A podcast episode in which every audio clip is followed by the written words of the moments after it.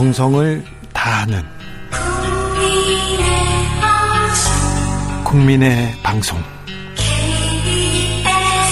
KBS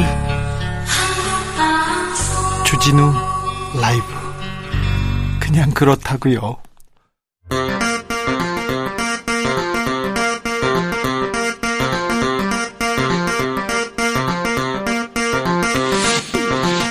주진우 라이브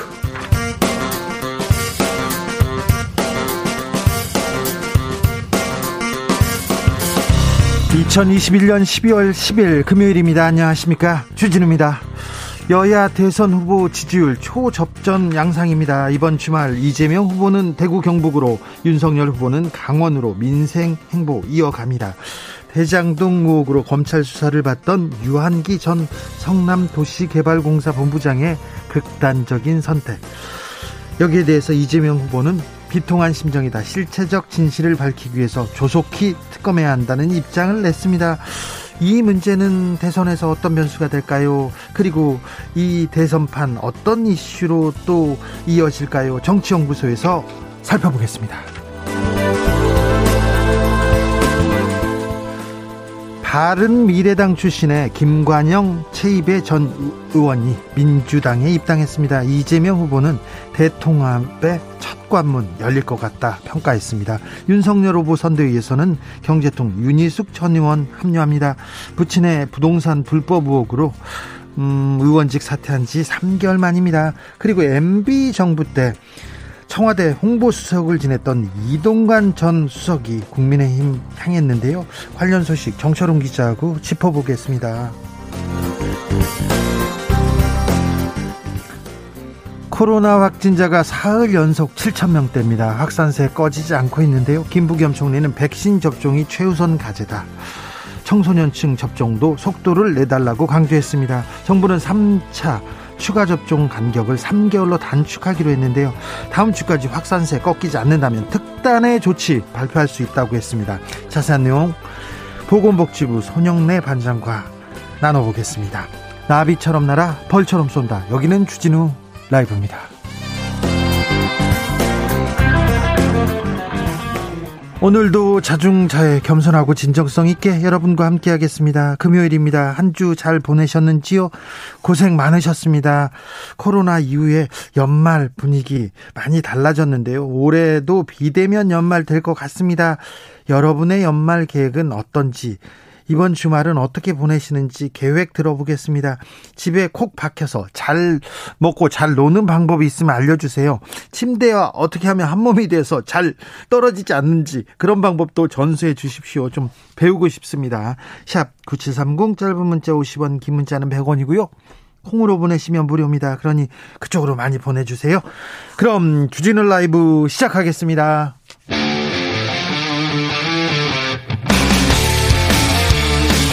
탐사보도 외길 인생 20년. 주 기자가 제일 싫어하는 것은?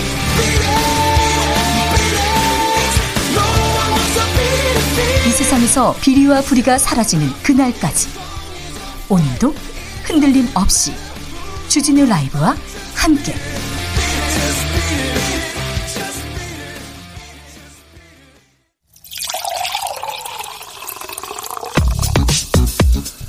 진짜 중요한 뉴스만 쭉 뽑아냈습니다. 줄 라이브가 뽑은 오늘의 뉴스 주스. 정상근 기자 어서 오세요. 네, 안녕하십니까? 코로나 상황 어떻습니까? 네, 오늘 코로나19 신규 확진자 수는 총 7,022명입니다. 사흘째 7천 명대입니다. 네, 이 누적 확진자가 이 한 달 전도 안 돼서 40만 명이었는데 한 달도 안 돼서 10만 명이나 추가가 됐습니다. 네. 50만 명을 넘어섰고요. 어, 위중증 환자도 852명으로 사흘째 800명대를 기록했습니다. 어, 대부분이 고령층이지만 10대 그리고 10살 미만 아동도 한 명씩 포함이 됐습니다. 어, 사망자는 51명이고요. 오미크론 변이 감염자는 3명 늘어서 누적 63명이 됐는데 서울에서 N차 감염 의심자가 나와서 비상이 걸렸습니다. 정부가 3차 접종 간격을 줄이기로 했습니다. 네, 정부가 백신 3차 접종 간격을 3개월까지 단축하기로 했습니다. 아, 그동안 60세 이상 고령층이나 18세에서 59세 고위험군에 대해서는 접종 완료 4개월, 어, 그리고 일반 18세에서 59세 대상자는 5개월 이후로 권고한 바 있습니다. 어, 변경된 일정에 따라 3차 접종 시기가 된 대상자들은 오는 13일부터 사전 예약이 가능하고요. 사전 예약은 기존 예약 방식과 동일하게 진행됩니다. 코로나 그리고 백신에 관련해서 궁금한 점이 있으면요. 보내주십시오. 그러면 저희가 2부에 손영래 반장한테 자세히 물어보겠습니다. 성남 도시개발공사 본부장을 지낸 유한기 씨가 극단적인 선택을 했습니다. 네, 대장동 개발을 둘러싼 뇌물 등 각종 의혹에 연루된 유한기 전 성남 도시개발공사 개발사업본부장이 구속 심사를 앞두고 숨진 채 발견됐습니다. 오늘 오전 경기도 고양시 자택 인근에서 숨진 채 발견됐는데요. 극단적 선택을 암시하는 유서를 남긴 것으로 전해졌지만 어, 유족들은 유서 공개를 원하지 않았습니다. 어, 유한기 씨는 화천대유 대주주 김만배 씨 등 대장동 4인방으로부터 한강 유역 환경청 로비 명목으로 2억 원의 로비를 받은 혐의를 받고 있습니다. 어, 또 황무성 전 성남도시개발공사 사장이 임기를 마치지 못하고 사퇴하는 과정에 개입한 의혹도 있습니다. 네. 어, 이와 관련해 유한기 전 본부장은 그동안 혐의를 모두 부인해 왔는데요. 이 검찰은 지난 7일 유한기 전 본부장을 조사한 뒤 특정범죄 가중처벌법상 뇌물 혐의를 적용해서 어제 구속영장을 청구했고요. 이 영장 실질 심사는 14일 예정돼 있었습니다. 검찰은 불행한 일에 대해 매우 안타깝게 생각한다라는 입장을 밝혔습니다. 정치권에서도 여러 반응을 쏟아냈습니다. 네, 윤성 국민의힘 측은 이 검찰의 문계기 수사가 초래한 참극으로서 이 최소한의 수사 정당성도 이제 상실했다라며 이 수사 능력과 의지를 상실한 수사팀은 이 스스로 특검을 자청해야 할 것이다라고 주장했습니다. 어, 윤석열 후보는 애도를 표한다라면서 어, 그 부분은 이재명 후보 측에서 더 할 얘기가 많을 것이다라고 밝혔습니다. 어, 이재명 후보는 고인의 극단적 선택에 비통한 심정이라면서 실체적 진실을 밝히기 위해서라도 조속히 특검을 추진해야 할 것이다라고 말했습니다. 대장동 수사에 대해서는 여든 야든 검찰 수사에 의문을 제기하고 있습니다. 제기할 수밖에 없는 상황인데 두 진영 모두 특검을 얘기하고 있는데 왜 특검이 진행되지 않는지 조금 국민 입장에서는 이해가 안 된다는 분들 많습니다. 오늘 김관영 최입의 전 의원이 민주당에 입당했습니다. 네, 바른미래당 출신의 김관영 최입의 전 의원이 오늘 민주당에 입당했습니다. 20대 국회의원이었던 두 사람 영입은 민주당이 중도로 외연을 확장하는 차원의 전략이라고 하는데요. 김관영 전 의원은 바른미래당 원내대표, 최입의 전 의원은 정책위 의장을 지낸 바 있습니다. 네. 어, 이재명 후보는 입당식에서 천군만마를 얻었다라면서 이 개혁 진보 진영은 한 몸으로 단결해야 한다라고 밝혔습니다. 어, 한편 김관영 전 의원은 국민통합, 최입의 전 의원은 정책을 중심으로 활동할 것을 예고하기도 했습니다. 어, 김관영 전 의원은 민주당이 상식과 품격이 있는 정당으로 인식될 수 있도록 쓴소리를 마다하지 않겠다라고 밝혔고요. 이 경제통으로 알려진 최입의 전 의원은 김종인 위원장과의 경제민주화 공개 토론을 제안하기도 했습니다. 윤희숙 전 의원은 또 윤석열 캠프에 합류했습니다. 이동관 전 청와대 정, 청와대 홍보수석도 윤석열 캠프에 합류했는데 이 부분에 대해서는 잠시 후에 2부에서 살펴보겠습니다. 음, 이재명 후보가 인터넷 커뮤니티 글을 올리고 있습니다. 네, 최근 커뮤니티에 글을 올려 2030 세대와 소통 중인 이재명 민주당 후보가 어, 어제 자신에게 부정적인 기류가 있는 FM 코리아라는 사이트에 글을 올렸습니다. 보수적인 색채가 매우 강한 그런 사이트입니다. 네, 이 글에서 이재명 후보는 정치를 시작하고 여러 커뮤니티를 돌아다니며 여론도 수집하고 아이디어 활용도 했는데 어, 여기에서는 너무 비호감인 것 같아서 조심스러웠다라면서 어, 하지만 최근 이재명 토론 영상도 올라오고 이 확률형 아이템 공정화 법안 제정에 대한 글의 반응도 해주길래 어, 무작정 인사 왔다라고 말했습니다. 네. 어, 그러면서 쓴소리 단소리 뭐든 좋다라면서 어, 듣고 가슴 깊이 새기고 정책에 반영해 나가겠다라고 밝혔습니다. 그런데 운영진이 글을 삭제했다고요? 네, 펜코 운영 수칙과 맞지 않는다라고 합니다. 어, 오늘 펜코 운영진은 사이트 규정대로 글을 올리겠다라는 공지글을 통해서 어, 작성자가 대선 후보이다 보니 글 삭제와 차단이 부담돼서 망설이다가 어, 그대로 두는 것으로 결정했었다라며 어, 잘못된 판단에 실망한 사용자분들께 죄송하다라고 밝혔습니다. 어, 운영진은 목적성 가입 및 셀프 홍보를 금지한다는 규정에 근거해서 해당 글을 삭제하고 작성자는 차단 조치했다라고 밝혔습니다. 네, 아니 그 다른 글들 이상한 글들도 많던데, 네. 아, 민주당이 오늘 윤석열 후보의 장모 최현순 씨를 고발했네요. 더불어민주당 윤석열 일가 가족비리 국민검증 특별위원회 의원들이 오늘 국민의힘 윤석열 후보의 장모 회사가 연루된 양평 공흥지구 특혜 의혹을 수사 중인 경기 남부경찰청을 방문해서 철저한 수사를 촉구했습니다. 네. 어, 김용민 위원장 등 특위 의원들은 오늘 오전 이 최은순 씨의 양평 공흥지구 개발과 관련해 범죄 의혹이 제기되고 있는데 어, 양평 경찰서에서는 수사가 부진했던 것 같고 어, 현재 남부청에서 수사가 진행 중이라면서 어, 최은순 씨는 통장 잔고 증명서를 위조하고 농지법을 여러 차례 위반하는 등 보통 사람이라면 할 수 없는 일을 하고 있다라고 비판했습니다. 어, 또한 최은순 씨가 연루된 또 다른 의혹인 그 양평 땅 강제 집행 면탈 혐의 관련해서 어, 최 씨를 피고발인으로 한 고발장도 제출했습니다. 앞서 민주당은 최은순 씨가 국민건강보험공단의 압류 및 환수를 피하기 위해서 손주들에게 부동산을 증여했다라는 의혹을 제기한 바 있습니다. 어, 최은순 씨는 부동산 압류 방침을 건강보험공단이 밝힌 이후 어, 손주들에게 이 토지를 증여한 바 있습니다. 네, 윤석열 전 검찰총장이 낸 직무정지 취소 소송 1심에서 각하됐습니다. 네, 국민의힘 윤석열 후보가 검찰총장 재직 당시 법무부로부터 받은 직무집행 정지 처분에 불복해 행정소송을 냈지만 1심에서 각하 판결을 받았습니다. 네. 어, 윤석열 후보가 이미 검찰총장직에서 물러난 만큼 소송을 통해 얻을 이익이 없다라는 점을 고려한 것으로 보이는데요. 네. 어, 각하란 이 소송 요건을 충족하지 못한 경우 본안 판단 없이 내리는 결정입니다. 그러니까 윤석열 전 총장이 징계를 받았지 않습니까? 근데 징계 받은 거 이거 잘못됐어요. 그러면서 소송을 냈는데 법원에서 징계가 근거 없는 처분은 아니다 하면서 이 소송을 받아들이지 않았다는 얘기입니다. 네, 어, 앞서 행정법원은 윤석열 후보의 패소로 판결한 바 있는데요. 어, 이번 건은 직무집행 정지 건에 대해서도 어, 아예 이제 그 소송을 할 요건이 안 된다라고 판단한 겁니다. 네. 국민의힘이 n번방 방지법 재개정 추진하기로 했습니다. 네, 웹하드 사업자와 대형 부가 통신 사업자의 디지털 성범죄물 유통 방지 의무화하는 이 전기통신사업법 개정안 이른바 n번방 방지법이 오늘부터 시행이 됐습니다. 어, 이에 따라 국내 최대 포털인 네이버와 카카오 등이 어, 불법 촬영물 유통 방지를 위한 기술적, 관리적 조치를 적용하기 시작했습니다. 어, 이에 따라 카카오톡의 경우 그 오프 채팅방에서 여러 명이 대화를 할때 어, 동영상이나 이른바 움자를 보낼 경우 어, 이에 대한 사전 검토가 이뤄지고 있습니다. 어, 그러나 오늘 국민의힘 이준석 대표는 엠번방 방지법 재개정을 추진하고 나섰습니다. 어, 이준석 대표는 이 헌법 18조가 보장하는 통신의 자유를 심하게 침해할 소지가 있다라면서 어, 실질적으로 엠번방 사건에서 유통 경로가 됐던 텔레그램 등에는 정작 적용이 어렵다라고 했습니다. 하태경 의원은 민주당이 엠번방 방지법이란 명목으로 커뮤니티에 사전 검열을 하고 있다라고 주장했고요. 이 국민이 공유하는 모든 정보를 잠재적 성범죄물로 규정한 사고방식 자체가 문제다라고 밝혔습니다. 이준석, 하태경 이분들 2030 남성들한테 호소하는 그런 법안 많이 내는데 이 부분도 약간 관계가 있는 것처럼 보입니다. 네, 다만 이 사안의 특성상, 그러니까 영상이 한번 유포되면은 이 사후 통제가 불가능한 성격이다 보니까 이 마땅한 대안 없이 이 재개정을 추진하는 목소리에 대한 반박도 나오고 있습니다. 네, 기독교계 언론사 대표 아들 뉴스 이렇게 전해드린 바 있습니다. 불법 촬영물 다수 이렇게 찍었던 분. 아, 그런데 추가 범행 정황이 드러났어요. 네, 어제 전해드린 이 불법 촬영물을 촬영하고 전리품처럼 소지한 이 논란의 기독교 언론사 아들 관련 추가 보도가 나왔습니다. 네.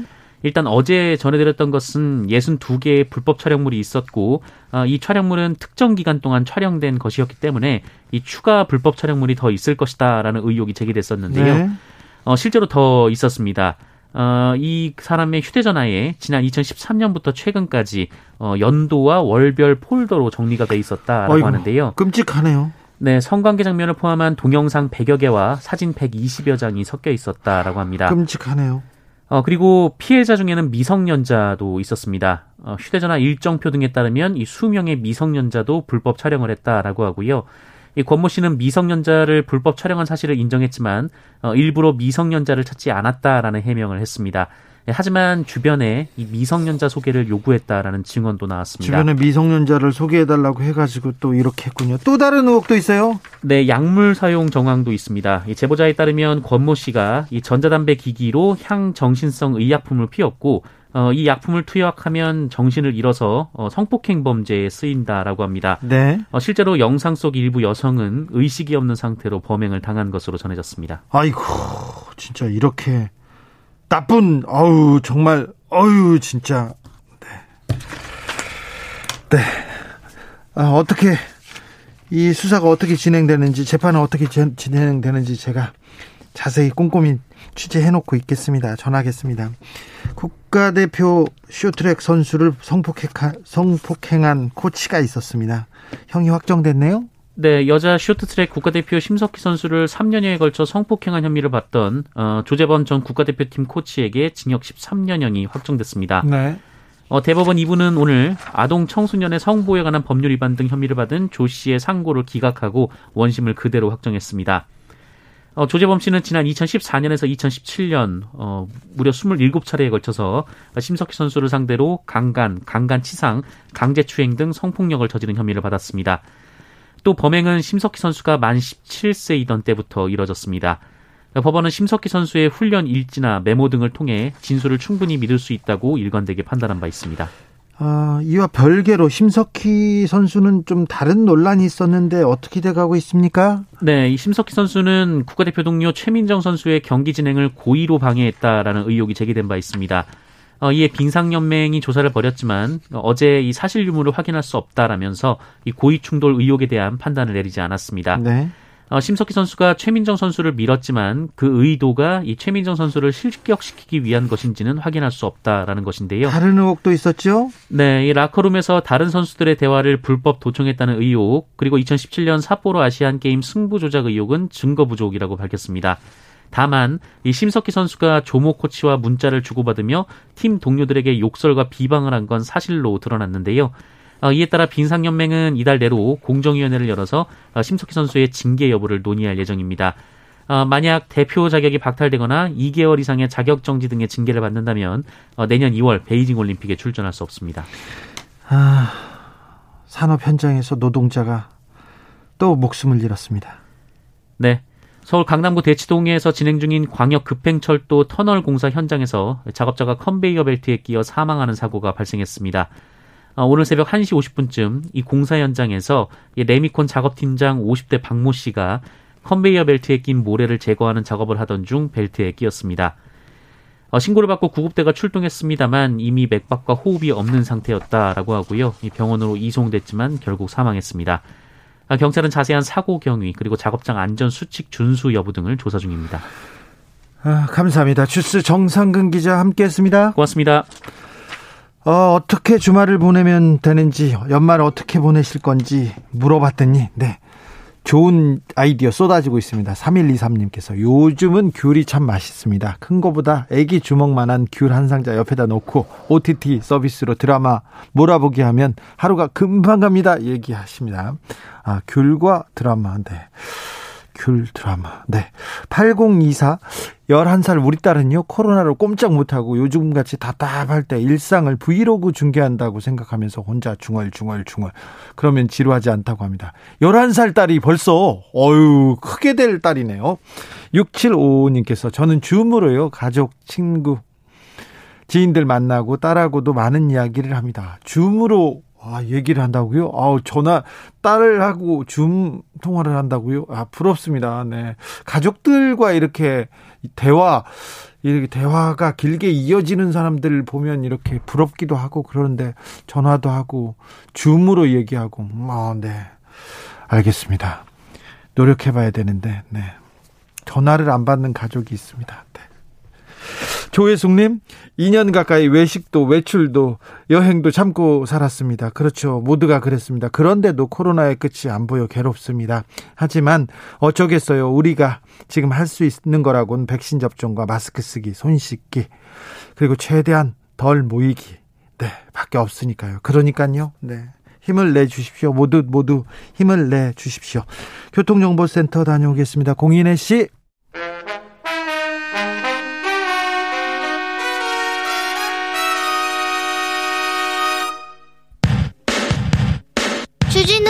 돌발 퀴즈. 오늘의 돌발 퀴즈는 객관식으로 준비했습니다. 문제를 잘 듣고 보기와 정답을 정확히 적어 보내주세요.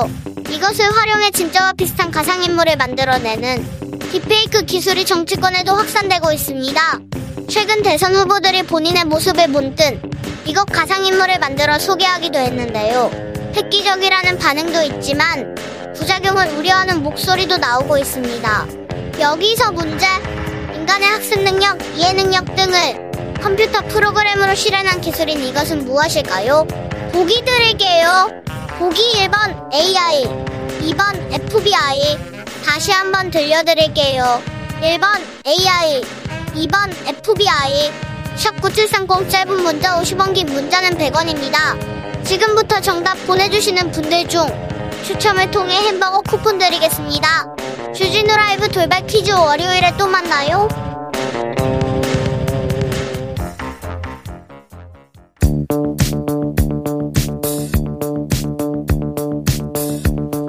대한민국 정치의 새로운 100년을 준비한다. 21세기형 국회 싱크탱크 정치연구소 영앤영. 정치권에 보내는 고급진 비대면 정치 컨설팅 오늘도 뜨겁게 분석해 보겠습니다. 정치는 데이터다. 정치는 과학이다. 박시영 윈지코리아 컨설팅 대표 어서 오세요. 네, 반갑습니다. 정치는 적이다. 감이다. 최영일 시사본부 진행자 어서 오세요. 안녕하세요. 네. 오늘은 비니최라고 해주세요. 알겠어요. 비니최. 네. 좋습니다. 패션 좋아요. 네. 비니는 네. 죄가 없습니다. 아, 비니는 죄가 없죠. 대선 89일 앞으로 왔습니다. 지금 대선 주자 여론조사, 어우, 딱 붙었다. 뭐, 아. 역전했다. 이런 얘기도 음. 나오는데 시시각각 바뀌고 있는데 네. 어떻게 봐야 됩니까? 이 추세를 어떻게 읽어야 됩니까? 박시영 음. 대표님. 일단 그 윤석열 후보 측에서 지난주까지 좀 하락세가 굉장히 예, 좀 분명히 보이다가 네. 보이다가 명확했죠. 그때. 네, 그다음에 이제 선대위가 좀 봉합이 되면서 그렇죠. 어, 어쨌든 하락세를 멈췄다. 네. 이게 이제 하나의 특징이고요. 선대위를 꾸렸습니다. 네. 그리고 이제 전화 면접 조사로 해보면 안심번호로 휴대폰 가상번호를 해보면 오차범위 내에서 각자 위에 있는 결과가 하나씩 쏟아졌어요. 엎치락뒤치락 합니까? 네, 어, 어제 결과로 그만큼 대등한 정도로 전화 면접 조사에서는 좀 붙었다. 이렇게 음. 좀 보는 게 맞을 것 같고요. 다만 ARS 조사에서는 여전히 오차범위 내에서든 밖에서든 약간 그 윤석열 후보가 좀 우세한 조사가 나오는데요. 음. 다만 특징적인 건 뭐였냐면 능력 요소로 평가하는 질문에서는 이재명 후보가 대체적으로 다 우위를 점하고 음. 있습니다. 지금 능력 그리고 인물에서는 이재명. 근데 네. 구도 바람에서는 그렇죠. 네. 그러니까 예를 들면 경제 능력이라든가 네. 여러 가지 능력적 요소를 평가를 하거든요. 가끔 음. 이제 음. 여론조사 기관들이 그런 부분에 있어서는 대체적으로 그렇죠. 어, 이재명 후보가 우위를 점하고 국정 있습니다. 국정 수행 능력, 뭐 적합도, 네. 또 당선 가능성. 네. 이거 뭐냐면 자기가 지지하는 후보를 떠나서 음. 나는 윤 후보를 지지하지만 당선 가능성은 뭐 이 후보가 높다. 반대로 최근에 제가 뭘 보냐면 어. 양 후보 지지층은 이제 기세가 좀 올랐어요. 네. 양 후보 어, 어. 지지층 모두 좀 어, 어떻게 보면 지지 이유가 굉장히 분명해지고 있고 네, 네. 그런데 이제 중요한 것은 유보층 아직 입장을 정하지 못한 예, 층은 예. 어, 제가 만나보는 여론은 접한 여론들은 굉장히 혼란스러워합니다. 어. 두 후보 모두 어 비호감인데 네네네. 그 중에서 어떤 요소를 과연 그렇지, 내가 그렇지. 선택을 어, 할 것이냐 판단 기준으로 정할 거냐 네. 능력적 요소냐 네, 후보에 네. 아니면 태도적 요소냐 아니면 뭐 정권에 대한 현 정권에 대한 뭐 심판이든 네. 어떤 다른 요소냐 이 부분 가지고 네. 극심한 혼란을 겪고 있다. 그 혼란의 답을 드릴게요. 이 저 부동층 흔히 유보층 음. 투표를 아예 끝까지 결심을 못해서 기권하고 안 할 거면 모르지만 투표에 참여하는 분들은 마지막에 개인의 이익이 투표의 이유가 돼요. 삶에 도움이 네, 되냐? 그러니까 되냐. 내가 이 사람을 찍었을 때 나에게 무엇이 돌아오지? 이게 또렷하면 투표장에 가요. 어, 중요하죠. 네, 그런데 그게 아니, 근데 사실은 대부분의 국민이 그런 거고 그래야 하는데 그래도 전통적 지지층 뭐 이러한 애증 관계가 있는 거죠. 진영 논리로. 그래서 분명히 이제 이념 전선이 있는 건 사실이지만 역사적으로 길게 보면 점점 희박해지고 있다. 근데 이번에는 정권 심판이라고 하는 그 구도에 한 무리가 이렇게 딱 지금 자리를 잡고 있는 거고 네. 거기가 이제 자력을 발동해서 더 흡수하느냐 이 민심을 근데, 아니냐 요그 싸움이에요. 그 우리 그 청취자께서 청취자들이 잘 보셔야 할 게왜 음. 이렇게 정권 교체 여론은 높은데 음. 윤석열 후보 지지는 어, 이재명 후보 지지와 거의 엇비슷한 정도로 네. 이렇게 다, 다 먹지를 못하냐. 쉽게 네. 얘기하면 정권 네. 선호층의 네. 지지를 다 흡수하지 못하냐. 음. 여기에 대해서 이제 의구심을 갖고 있는 분들이 있을 텐데 실제 조사해 보면 네. 정권 선호층이 한 3분의 2 정도만 윤석열 후보한테 갑니다. 그렇죠. 그리고 일부는 이재명 후보한테 가고 또 음. 심상정, 안철수 이렇게 흩어지거든요. 맞아요, 맞아요. 그러니까 정권 교체가 네. 국민의힘으로 정권 교체만 있는 게 아니잖아요. 아, 맞아요, 맞아요. 제3정당의 정권 교체 희망하는 분들도 정권 교체를 원하기 때문에 음. 그게 다 윤석열 후보로 가지 않는다. 그래서 음. 방송에서 나온 뭐 패널들이나 그 평론가들이 네네. 정권 교체 여론이 이렇게 높은데 윤석열 후보는 왜 났습니까? 이런 질문이 나올 때 엉뚱한 네. 답변하는 사람들 많이 봤어요. 많죠, 많죠. 그게 바로 곧바로 음. 윤석열 후보로 모든 지지가 옮겨가지는 않는다. 네. 구조적으로 그렇다. 맞아요. 그 얘기를 좀 드리고 싶습니다. 자, 정확하다고 지금, 봐요. 지금 이재명만 보인다. 이, 그리고 저쪽에서 윤석열은 안 보인다. 이준석이 더 많이 보인다. 그리고 또 김건희만 보인다. 이런 얘기도 있는데, 자, 음. 이재명만 보인다. 그리고 윤석열은 안 보인다. 요 지금 음. 양 캠프의 전략이라고도 볼 수 있는데. 요 오늘 전략이 달라요. 네. 이게 저희 그 제가 기자분한테 들은 아주 좋은 비유를 그냥 그대로 인용해서 말씀드리면 자, 지금 이제 항해를 하는 거예요. 두 척의 배가 누가 먼저 상대 항구에 도착하느냐 싸움을 하는데 지금 이제 국민의힘의 전략은 선주는 윤석열, 그런데 선장으로 자 김종인 선장을 이제 기용한 거예요. 예. 여러 가지 이제 고민이 있었죠. 혼란의 과정 속에 결국은 김종인이 자 키를 잡으십시오. 해서 이제 출항을 했어요. 그 안에 뭐 1등 항해사 이준석 뭐 항법사 막 이, 많아요. 그러니까 조직이 사람은 많은데 배는 크니까. 근데 문제는 어 선주는 앞에 안 나와 있네. 방에서 쉬고 있나? 왜 지휘를 안 하지? 선장한테 다 맡겼어. 그러니까 전문 경영인 체제야. 그런데 이제 반대로 경주를 하고 있는 민주당 호는 지금 선주가 선장이에요. 내가 배 주인인데 내가 직접 항해를 인도할 거야. 그러니까 내 키잡이는 나니까 나를 따르라 해서 가는 거예요. 그 안에도 물론 똑같아요. 선원의 수는 같습니다. 이 항법사도 있고 항해사도 있고 선원들이 다 있죠. 그런데 이제 한쪽은 선장을 보게 되니까 어 선장만 보면 이거 이재명 대 김종인인가 이런 이제 혼선이 있는 거지만 선주를 비교하면 이재명 대 윤석열이 맞고 이 조직 체계가 지금 완전히 반대로 서로 돼 있기 때문에 눈에 띄는 인물이 다르거나 심지어는 국민의힘 호는 여러 명이 눈에 띄는 거죠. 그때그때 가판에 나와 있는 사람이 다 다르고 메시지도 달라요. 근데 이걸 미화하는 표현이 뭐냐면 우리는 팀플레이다 그러는데 팀플레이가 잘 되면 이거 시너지가 날 수 있어요. 그런데 음. 문제는 앞으로 출범한 지 이제 일주일이 안 됐습니다. 2, 3주 국민들이 지켜보는데 좀 여러 가지 불협화음이나 잡음이 난다? 그럼 배가 똑바로 가는 게 아니라 이제 갈팡질팡하기 시작하는 건데 그 한 가지 좀 이번에 노출이 됐던 게 이른바 비니자 노재승 전 위원장 사퇴예요. 근데 이런 거 빨리빨리 정리해야 되는데 이번 주말 넘겼으면 저는 한 2, 3% 포인트 까먹었을 거라고 봅니다. 저는 그 이렇게 봅니다. 그 이재명 후보 원, 그 한 사람만 보인다. 이 여기에 대해서 이제 많은 평가들이 있지 않습니까? 음. 근데 저는 어 민주당이 변해야 한다. 민주당이 혁신해야 한다. 이게 이제 국민들의 주문이었거든요. 반성할 네. 거 반성하고 정책 방향에 대해서도 국민 다수가 원하는 방향으로 그런 걸 과감히 수용할 줄 아는 태도를 열린 태도로 보여야 한다. 이게 이제 음. 많은 분들의 주문이었는데 그런 면에서는 이재명 후보가 사실 중심을 잡고 음. 끌고 간 거예요. 치고 나간 겁니다. 그래서 민주당이 선대위가 좀 바뀌었고 음. 굉장히 기동성 있는 모습으로 왔거든요. 저는 그런 부분에 있어서는 순기능을 했다. 오히려 혼자 뛰는 모습이 음. 저는 그렇게 보고 다만 앞으로는, 앞으로는. 날개를 좀 펴야하는데 그렇죠. 혼자만 뛰기는 어렵기 때문에 그렇죠. 몇 분의 상징성 있는 인사들이 들어와서 어 같이 좀 호흡을 맞춘다. 그 부분은 분명히 맞는 것 같고요. 음. 다만 이제 윤석열 캠프도 굉장히 용광로 캠프를 잘 구성을 했는데 여전히 홍준표, 유승민 두 분은 이제 참여를 하지 않지 않습니까? 김한길 전 의원도 안 보이고 안 보이고, 네. 안 보이고 여전히 절반의 용광로라고 네. 보여집니다. 근데 이렇게 넓게 쳤을 때는 문제는 엇박자 나오기 굉장히 쉽습니다. 그러니까 네. 다양한 사람들이 등장한다는 장점은 있지만 음. 오히려 혼선이 있다. 이번에 이제 그 비니자 네네. 이 부분도 어, 정리하는 과정에서 음. 굉장히 좀 시간이 걸리지 않았습니까? 아니, 그리고 어제 오전만 해도 음. 한쪽은 정면 돌파한다. 네. 또 다른 쪽에서는 오늘 내일 거취를 정할 것이다. 음. 근데 결국은 어제 거취를 정했기 때문에 음. 요건 일단락이 됐습니다만 음. 그런 메시지 혼선은 계속 나오고 있어요. 그리고 그 후보가 지금 양쪽에 다 장단점이 있는데 음.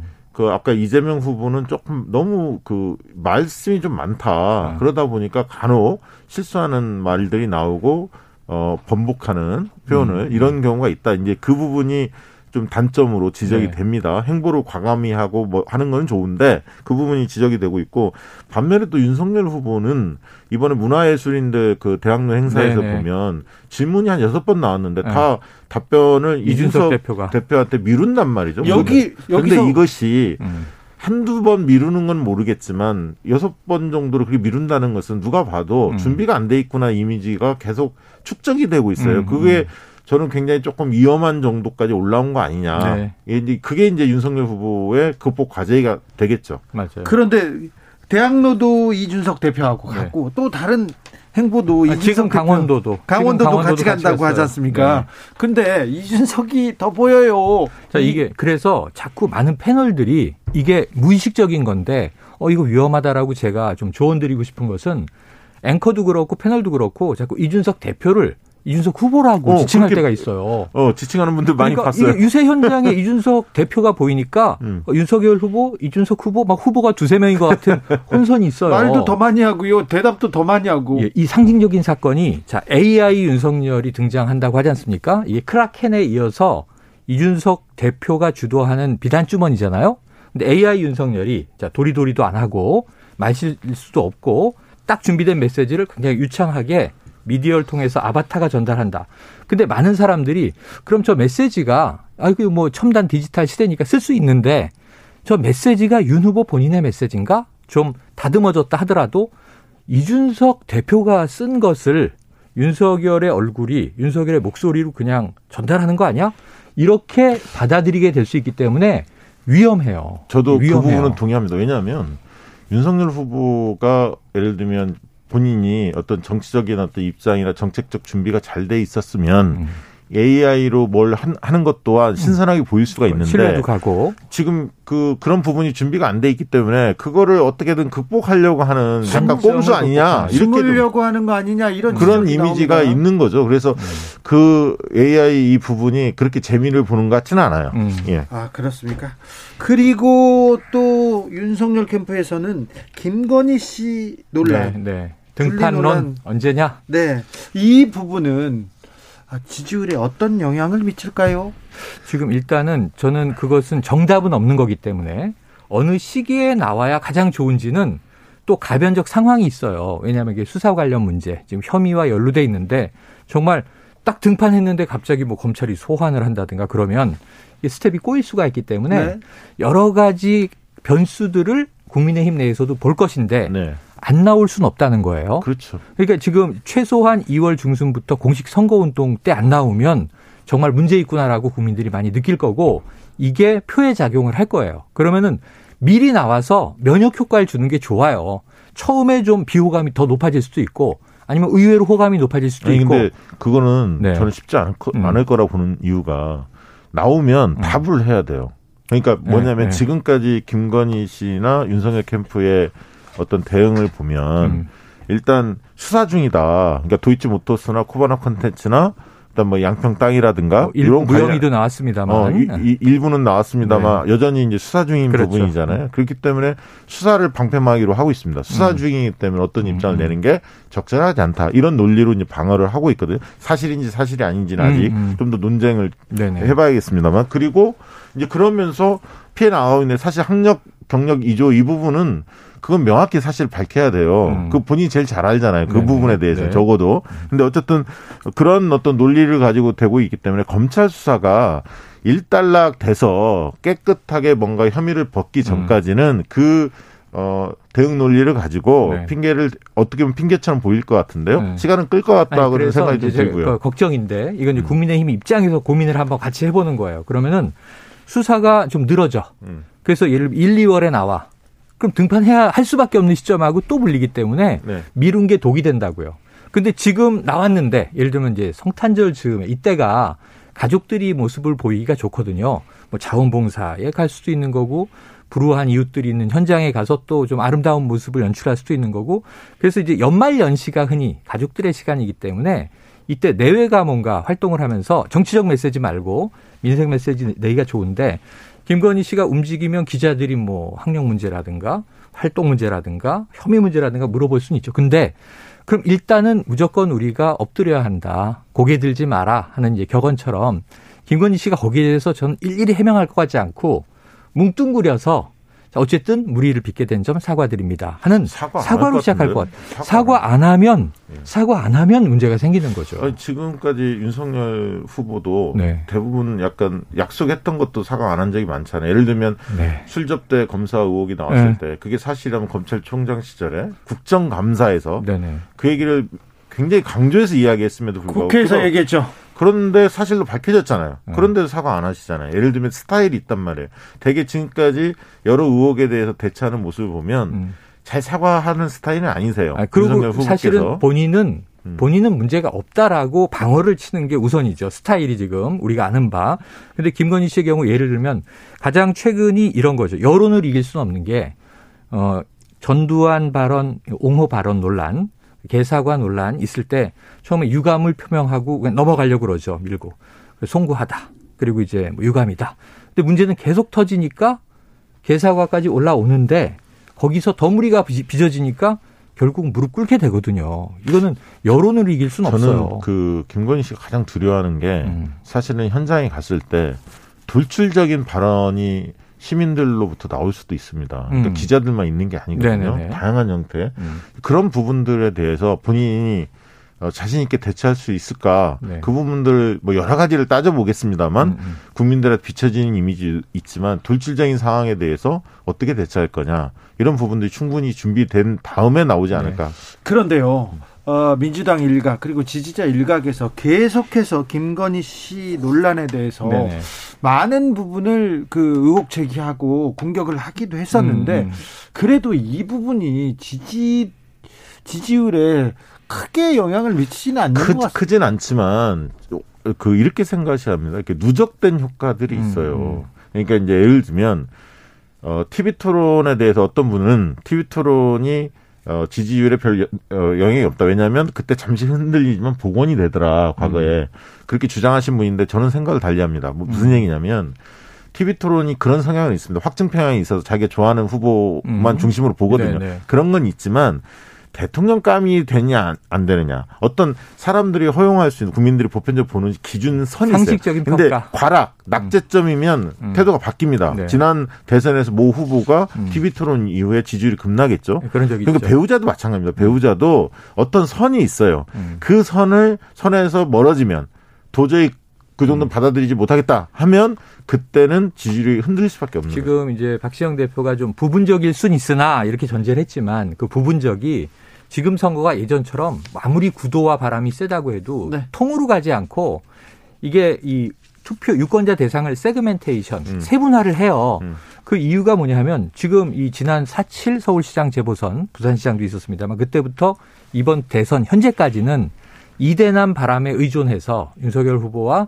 국민의힘이 왔는데 여기서 확장성을 더 넓히기 위해서 최선의 노력을 다하고 있는데 그게 자 2030 세대 또 하나 여성층이에요 이제 그 포석으로 예를 들면 이제 이수정 선대위원장 같은 분을 이제 포진시키는 거예요.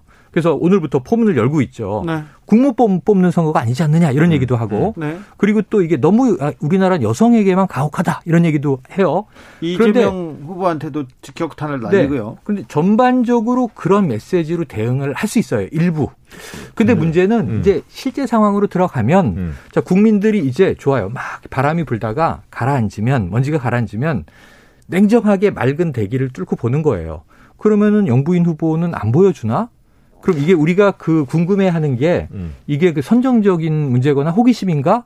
제2부속실도 있는 거고 대통령의 5년 임기를 보면 영부인을 동반한 행사, 순방 이런 게 굉장히 많은데 영부인의 별도 활동도 있습니다. BTS와 함께 이제 문화 대사 역할도 하고요. 그래서 이런 부분에 대해서 국민들이 저는 과도한 호기심이 아니라 냉정하게 보는 시점이 온다고 봐요. 저 하나만 보태면 어, 최근에 저는 이준석 대표가 역할을 잘 하고 있느냐, 보좌를 잘 하고 있냐, 윤석열 후보에 대해서 음. 좀 의구심이 있습니다. 무슨 음. 얘기를 드리고 싶냐면, 최근에 신의진 전 의원이 특보로 기용된 거, 그리고, 어, 확률력 아이템 관련해서 국민의힘 쪽에서 그 자유규제를 막 주장하면서 네. 기업 편을 많이 들었거든요. 그러면서 네. 2030 게임을 좋아하는 분들이 굉장히 그 분노를 했단 말이죠. 네. 그런데 어, 최근에 이제 그 관련해서 게임 유튜브, 유튜버 음. 중에서 이제 게임 쪽 관련 분들에 대해서 윤석열 후보가 출연하려고 했다가 음. 또 그걸 출연 안 하겠다고 혼선이 네, 좀 있습니다. 네, 이재명 후보는 나가는 걸로 정리가 됐는데 이런 것들을 보면서 우구심이 있었는데 음. 오늘 음. 그 강원도로 갔는데 기자가 질문합니다. 음. 이러이러한 어떤 그 신의진 특보 기용한 거에 대해서 어떻게 생각하냐 딱 질문을 하니까 네. 무슨 말인지 못 알아들으시더라고. 음, 음, 그러면서 나중에 옆에서 누가 얘기해 주니까 아, 이 특보는 뭐 음. 여러 명 두는 거니까 뭐 그런 겁니다 하고 이렇게 어 모호하게 넘어가셨는데 네, 네. 이런 문제에 대해서 2030이 지금 굉장히 민감하게 하고 음. 느끼고 있는데 이 점을 왜 이준석 대표가 음. 제대로 전달하지 않았을까? 음. 그 생각이 딱 들더라고요. 그래서 어, 이준석 대표가 뭐 다른 일정 막 수행하는 것도 도움이 될 수도 있지만 음. 청년 세대의 그 감수성, 청년들이 관심이 있는 이슈에 대해서 후보가 잘 이해하도록 음. 만드는 역할이 훨씬 더 클 텐데 약간 겉돌고 있는 게 아닌가 저는 그렇게 과연 윤석열의 꿈과 이준석의 꿈이 이렇게 잘 조화가 될 것이냐? 그러게요. 네. 자 지켜보겠습니다. 네. 9689님께서 진심으로 궁금합니다. 정당은 좋은데 음. 후보가 마음에 안 들고요. 음. 후보는 마음에 드는데 정당은 어, 싫어요. 도대체 있죠. 어떻게 합니까? 이럴 때는. 네네. 그럴 때는 이제 평균을 내야죠. 뭐 그래서 아까 저는 이재명 후보가 민주당을 어떻게 혁신시켜 어제 혁신정당위원회가 발족했어요. 그렇습니다. 저는 그 거기서 네. 내는 아이디어들도 굉장히 중요하다. 음. 지금 이제 앞으로 양당이 지금 정책들을 밤새서 만들어내고 있는 중이에요. 모두 이제 정책 대결 하겠죠. 그럼 이제 연말에 정책들이 쏟아져 나와요. 네. 여기서 저는 호불호가 상당히 갈릴 그 수 있어요. 정당 문제는 누가 혁신과 변화에 어, 이니셔티브를 틀어줄 거냐, 사람들한테 음. 보여줄 거냐, 이게 굉장히 중요한데, 음. 바뀔 수 있다라는 지점. 솔직히 민주당이 지금 욕을 더 얻어먹죠. 집권 여당이기 때문에 음. 책임감이 음. 있습니다. 그러나 국민의힘도 그럼 바뀌었느냐라는 네네. 부분에서 이제 그렇죠. 물음표가 좀 있거든요, 사람들이. 예, 예. 근데 지금 용광로를 뿌리긴 했는데 네. 이게 다양한 사람들이 모이다 보니까 이게 음. 잡탕 느낌도 좀 있단 말이죠. 음. 그리고 변화에 둔감한 느낌도 준단 말이에요. 근데 음. 만약 민주당이 그런 혁신위원회를 통해서 뭐 삼선 이상의 출마 금지, 음. 그다음에 뭐 면책 특권 제한, 예를 들면 귀책 사유가 있는 사람들은 보궐선거 있을 때는 뭐 후보 공천 안 한다든가 네. 그다음 위성 정당에 대해서 굉장히 비판을 했지 않습니까? 선거법 개정 의지를 음. 드러낸다든가 정의당이 요구하고 있죠. 뭐 이런 것들을 실제로 속도감 있게 뭔가를 해낸다면 어 민주당이 좀 반성하고 바뀔 수 있다 이런 네. 느낌을 줄 수 있습니다. 그러면 음.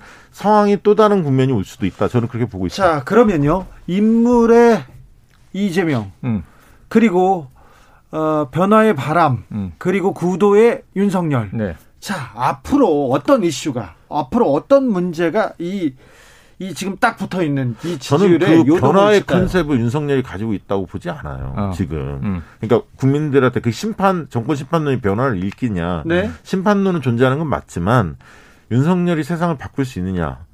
예를 들면 그 부분에 대해서 아직 확신을 준 것 같지는 않거든요. 음, 음. 그리고 그런 면에서는 오히려 이재명 후보가 과감히 치고 나오는 게 민주당이 변화를 일으켰고 오히려 변화할 것 같다는 기대감을 주는 것 또한 있는 겁니다. 그래서 저는 어, 이, 민주당 입장에서는 이재명 후보가 전면에 나서는 게 더 유리할 거라고 저는 봐요. 음. 대, 다, 대신 약간 이제 보완의 부분들을 어떻게 할 거냐의 네. 문제라고 네. 보여지고요. 저는 간단하게 보면 이렇게 말씀드릴게요. 윤석열 후보가 생각보다 만만치 않아요.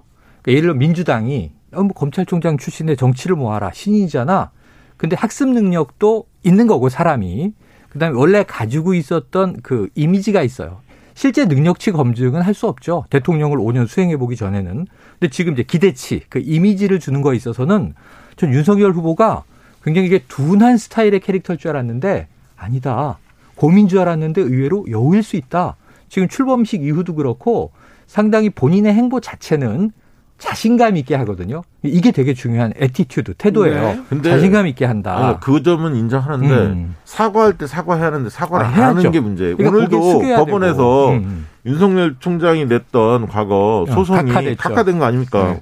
패배한 거거든. 네. 어쨌든 네. 그리고 어, 본인은 지금까지 권력에 탄압받았던 인사 어. 이런 어떤 이미지를 가지면서 마치 공정과 정의의 대변자처럼 음. 이렇게 좀 이미지가 형성된 측면도 있지 않습니까? 근데 사실적으로 이런 판단들을 음. 법원이 한 걸 보면 분명히 그 당시 문제를 그렇죠. 일으켰던 그렇죠. 당사자다라고 네. 판단하고 있는 거 1심에서 이미 네. 그런 부분이 드러나지 않았습니다. 네. 그럼 이런 문제에 대해서 상당히 흠이 많은 인물이고 네, 공정 그렇죠. 정의로 외칠 만한 그런 음. 자격이 있냐라고 충분히 문제 제기가 가능한 상태거든요. 박 대표님이 이렇게 설명을 해줘야 되고 음. 추미애 전 장관은 분개해서 또 메시지를 막 내시는데 미디어를 통해서 보잖아요. 그럼 국민들이 저게 각하됐다는 게 무슨 의미지? 근데 윤석열 패배예요. 그런데 윤 후보에게 물어보잖아요. 네. 오늘 딱 한마디로 치거든요. 아, 그거 뭐 별 치료가 없어서 취하하려고 하던 겁니다. 큰 의미 아, 없습니다. 방송 보니까 이렇게 넘어갔거든요. 그럼 국민들은 그런 줄 안다고요. 변호사들이 나와서 네. 그걸 해설을 하는데 음. 너무 어렵게 해설해서 그러니까 국민들한테 맥락이 뭔지를 못 알아듣게 일부러 만들더라고. 저희는 쉽게 그 모든 사람들이 다 알아듣게 잘 했습니다. 아, 그, 그런 분들이 주진우 라이브에 일부에서 잘했어요. 네, 방송에 나오는 분들 좀 어, 좀 검증 좀 해야 할 것 같아요. 그래서 네. 민주당이 이 윤석열 후보의 어떤 인물, 구도는 정권 교체 쪽이라 저쪽 야당으로 쏠리지만 인물은 이재명 후보가 여러 면에서 능력을 보여주고 우월하고 행정가로서 평가받아 왔는데 윤 후보의 이미지를 그렇게 허수히 보면 안 된다. 네, 한방 네. 맞을 수도 있다. 아니, 철저하게 대응해야 한다. 네. 이런 말씀을 드리고 싶고. 자, 그리고 어떤 이슈가 앞으로 어, 뜨거워집니까? 어떤 이슈가? 저는 연말 딱 오면 네. 김건희 이슈는 바로 부각돼요. 저는 연말까지 돼요, 국민의힘이. 어, 이낙연 등판할 거냐, 음. 홍준표 등판, 할 거냐 네, 이게 양쪽. 관심사 중에 하나고요. 네. 저는 이낙연 후보는 등판할 것, 할 것으로 어, 내다보고 있습니다. 네, 저는 배우자 이슈 하나 꼽아볼게요. 아, 12월 그래요? 말까지.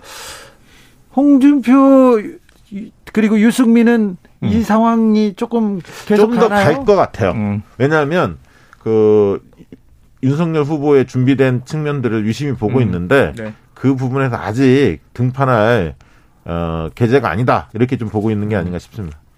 그렇습니까? 어, 정당보다 후보가 더더더 중요합니다. 운전자가 잘해야 탑승자들이 따라가니까요. 8888님께서. 어. 그런데 이번에는 정당이 중요해요. 그런 사람들도 많고요. 많아요. 많습니다. 이슈가 중요해요. 그런 분도 계시고. 그 연말인데 연말인데 따뜻한 이슈. 따뜻한 아, 이슈. 따뜻한 공약. 네. 어떤 공약으로 사람들의 마음을 잡았으면 이것도 좋겠다. 아니, 이제서는 공약을 내놔라. 정당 인물인데 네. 공약도 공약이고 공약의 내용은 전 대동소이할 수밖에 없다고 봐요. 예를 들면 50조, 그럼 뭐 100조 이렇게 해서 간단 말이에요. 자, 50조, 100조 먹고 더블로 가. 이, 이 네. 소상공인 더 주기, 퍼주기, 네. 어, 계속 주기 이 논란은 어떻게 끝납니까? 근데 현장에서 들어보시면요. 네. 소상공인인데 분개하는 경우가 있어요. 어, 당연히. 그 막 퍼준다고 되는 거냐 이런 얘기를 힘든 본인이 얘기를 해요. 그렇죠. 네, 그래서 정말 마구 던진다고 효과가 있는 거 결코 아니다. 이런 말씀 꼭 드리고 싶고요.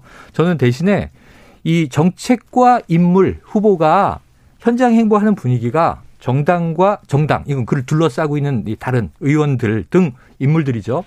밝고 스마트해야 돼요. 정말. 네. 저는 한 가지 두, 주문하고 싶은데 특검은 민주당이 전향적으로 빨리 그 뭐 예를 들면 범위 같은 게 민주당 안을 빨리 내는 게 맞고요. 음. 지금 국민의힘 쪽에 냈는데 그게 맞고요. 두 번째 100조, 50조 이 음. 소상공인 지원하는 문제에 대해서는 빨리 머리를 맞대고 해야 하는데 이 국민의힘이 도망가면 도망갈수록 음. 그거는 오히려 몰리게 돼 있습니다. 그러니까 집권 후에 하겠다는 얘기다. 이런 말이 안 되고요. 안 누가 안 봐도 네. 그거는 빨리 머리 머리를 맞대고 네. 추경에서 어떻게 반영할 건지 음. 논의하는 게 맞고요.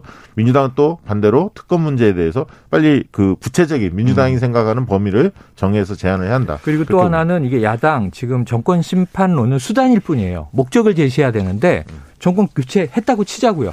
그다음에 어떤 국가로 갈지 문재인 대통령이 얘기한 우리 지금 선진국에 진입했는데 선도 국가론을 여당은 여당대로 어떻게 개성해서 갈지 야당은 그럼 문재인 정부의 문제가 A, B, C였다면 이걸 어떻게 개선해서 우리가 집권하면 선도 국가로 더 갈지 그 얘기를 해야 할 때가 돼요. 왔어요. 네네. 그리고 지금껏 정권 교체 그리고 지겹다 역겹다만 얘기했지 음. 정권 교체 이후에 우리는 이 나라를 어디로 끌고 갈 것인지 그렇죠. 그, 그 얘기를 국민의힘 쪽에서 문재인 정권의 공과 과에 대해서 공에 대해서 거의 얘기한 적을 들어본 적이 없어요. 그러니까 최근에 없죠. 아니 그 무슨 얘기냐면 그게 판단 유보층들 지금 팔짱 끼고 지금 지켜보는 사람들한테 그게 좋은 게 아니에요. 모두 음. 잘못했다라고 음. 얘기하는 거예요. 음. 이건 잘못했지만 이거는 인정한다. 그렇지. 비율을 잘 정해서 맞아요. 합리적인 느낌이 들어야지 빵점짜리 정권이다 이렇게 얘기하면 지금 40% 내외 지지율을 유지하니까 그것까지도 국민의힘이 흡수하려면 지금 그렇죠. 중도 외연 확장하려면 선도 국가론의 알맹이 내용을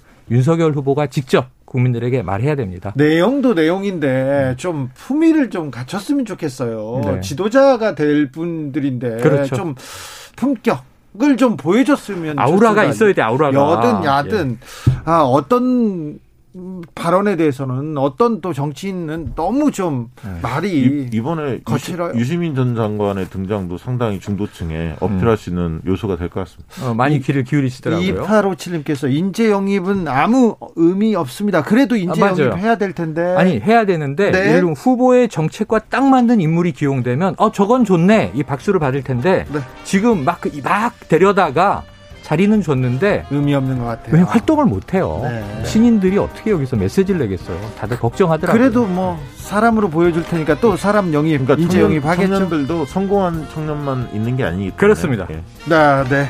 정치연구소 영앤영 오늘도 뜨겁게 이야기 나눴습니다. 최영일, 박시영, 박시영, 최영일 두 분 감사합니다. 고맙습니다. 저희는 잠시 숨 좀 돌렸다가 6시 2부 이어가겠습니다.